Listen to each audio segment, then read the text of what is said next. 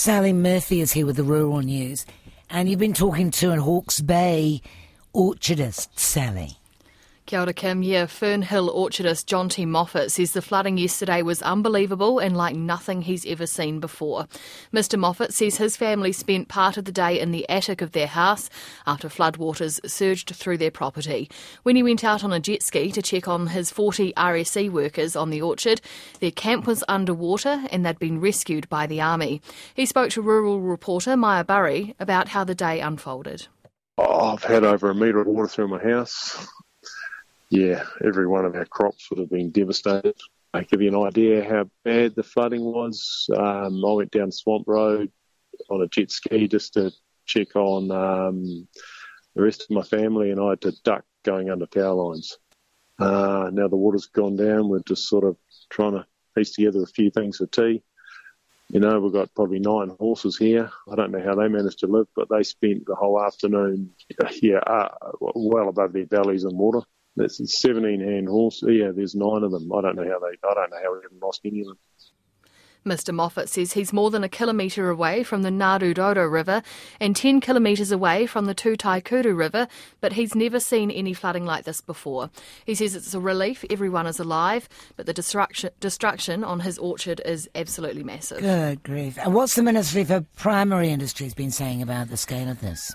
Well, MPI says while it's still an unfolding situation, the biggest challenges for farmers and growers have been communication and power outages, as well as the widespread road closures. In Northland, Northland, it's estimated Fonterra has been unable to collect milk from more than 150 farms, and there's similar issues in the Coromandel, large parts of which are completely cut off. Other hard hit areas include Hawke's Bay and Tairāwhiti, where getting clear information on the scale of the damage has been hampered by the lack of cell phone and internet coverage. MPI's Rural Communities Director Nick Story says this is Mother Nature at its toughest.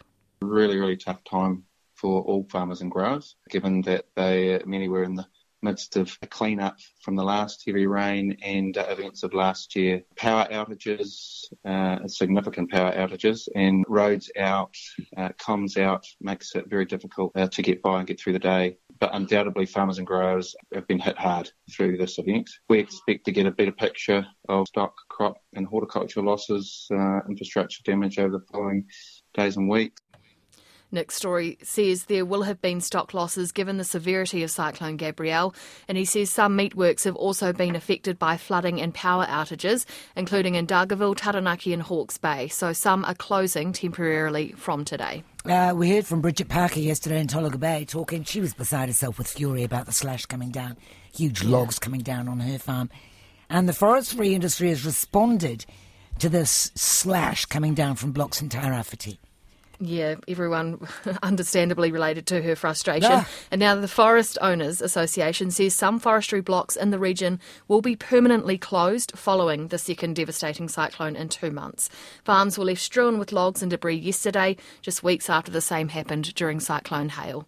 The association, which represents major forestry companies on the east coast, says members were already assessing what areas they would withdraw from, but following Gabrielle, those decisions will be revisited with a wider wider look at what land is vulnerable.